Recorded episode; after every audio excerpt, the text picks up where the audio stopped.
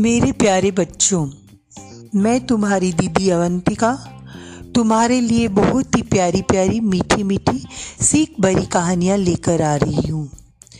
मैं उम्मीद रखती हूँ कि आप सब बच्चे इन कहानियों को सुनेंगे और उनसे सीख लेंगे। तो आज की मेरी कहानी है बुद्धिमान साधु। तो सुनो बच्चों, किसी राजमहल के द्वार पर एक साधु आया। और द्वारपाल से बोला कि भीतर जाकर राजा से कहें कि उनका भाई आया है। द्वारपाल ने समझा कि शायद ये कोई दूर के रिश्ते में राजा का भाई हो, जो सन्यास लेकर साधुओं की तरह रह रहा होगा।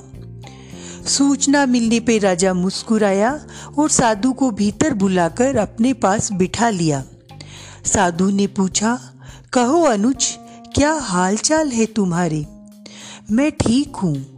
आप कैसे हैं भैया? राजा बोला। साधु ने कहा, जिस महल में मैं रहता हूँ, वह पुराना और जर्जर हो गया है। कभी भी टूटकर गिर सकता है, और मेरे बत्तीस नौकर थे, वो भी एक एक करके चले गए।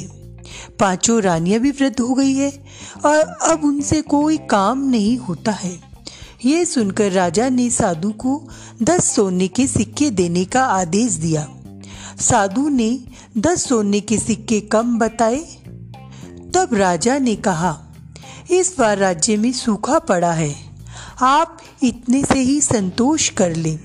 साधु बोला, मैंने सात समुंदर पार चलो, वहाँ सोने की खादाने हैं।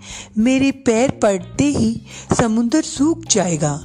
मेरे पैरों की शक्ति तो आप देख ही चुके हैं। अब राजा ने साधु को सौ सोने के सिक्के देने का आदेश दिया। साधु के जाने के बाद मंत्रियों ने आश्चर्य से पूछा, क्षमा कीजिए राजन, लेकिन जहाँ तक हम जानते हैं, आपका कोई बड़ा भाई नहीं है। फिर आपने इस ठग को इतना इनाम क्यों दिया?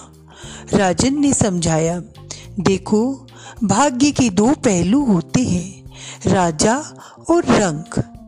इस नाते उसने मुझे भाई कहा।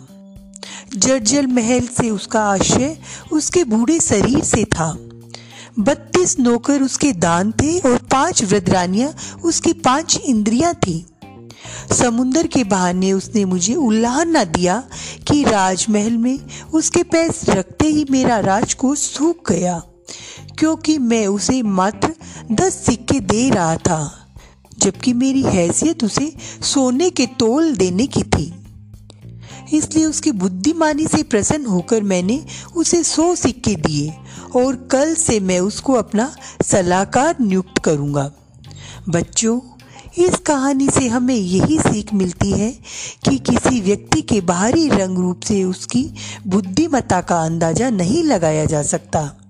इसलिए हमें सिर्फ़ कि किसी ने खराब कपड़े पहने हैं या वो देखने में अच्छा नहीं है, उसके बारे में गलत विचार नहीं बनाने चाहिए। तो प्यारे प्यारे बच्चों, तुम्हें कैसी लगी मेरी कहानी? मैं उम्मीद रखती हूँ तुम्हें ये कहानी बहुत प्यारी लगी होगी और तुम भी इससे कुछ सीख लोगे। तो फिर मिलते हैं तुम्हारी दीदी अवंतिका के साथ। मेरे प्यारे बच्चों अब हम फिर से मिलेंगे अपने एपिसोड टू में।